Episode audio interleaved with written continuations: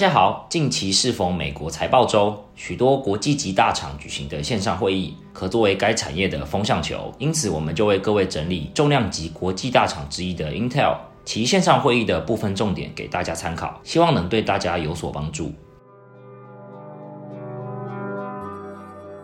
Intel 表示，在总经环境、客户库存管理、供应链的中断与竞争压力之下，让2022第二季的营收与获利明显不如上一季线上会议时的预期。Intel 在此情况下，希望透过持续推进制程，并推出新产品，同时透过寻求合作伙伴以及其他的措施来维持竞争力。我们先回顾一下四月时 Intel 在线上会议对于今年第二季的展望。Intel 在四月的线上会议中提及，考量上海封城及零组短缺。与客户库存管理的情况，外加有一周的营收计入第一季的基础之下，第二季营收约会季减两个百分点至一百八十亿美金。实际第二季出来的营收结果却是一百五十三亿美金，差异已达二十七亿美金。其中营收规模最大的 CCG，也就是 PC 部门与 DCAI，也就是伺服器部门的状况都呈现衰退。最主要还是整体经济状况快速转坏所带来的一连串变化。PC 部门在第一季的表现是年减十三 percent，但第二季的营收年衰退更高达二十五 percent。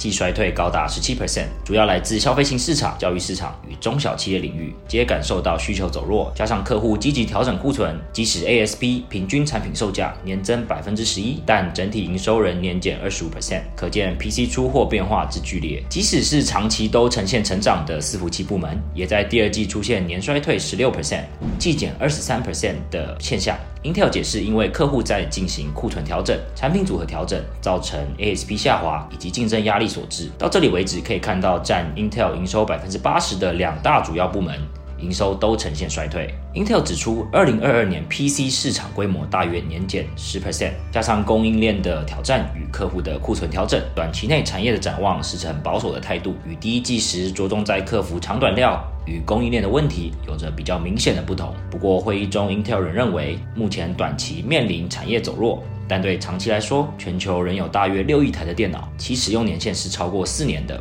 为未来的换机循环提供一个基础。未来至少每年都还能维持在三亿台电脑的市场规模。当然，也预期伺服器市场未来也将持续受惠资料中心的成长，维持中双位数。也就是 mid-teens 的成长动能。以二零二二年全年来看，Intel 认为都会是一个需面对经济走弱、疫情又可能随时对终端需求与生产活动产生影响的状况。因此，Intel 在本季提供的全年财测与上季相比出现明显修正，不止营收由七百六十亿美金下修至六百五十到六百八十亿美金。EPS 也由三点六美金修正到二点三美金，幅度高达百分之三十六。Intel 对于下一季的营收展望落在一百五十到一百六十亿美金之间，大约是年减十二到十七 percent，即持平的范围。主要因为部分第二季的影响因素持续，同时 Intel 也期望二零二二的第二、第三季可能为营运谷底。依照二零二二上半年的实际数值与第三季及全年展望推算，若 Intel 在第三季营收达到一百五十五亿美金的预期，第四季营收大约会落在一百五十八到一百八十五亿美金的范围，即年减五到十九 percent，季增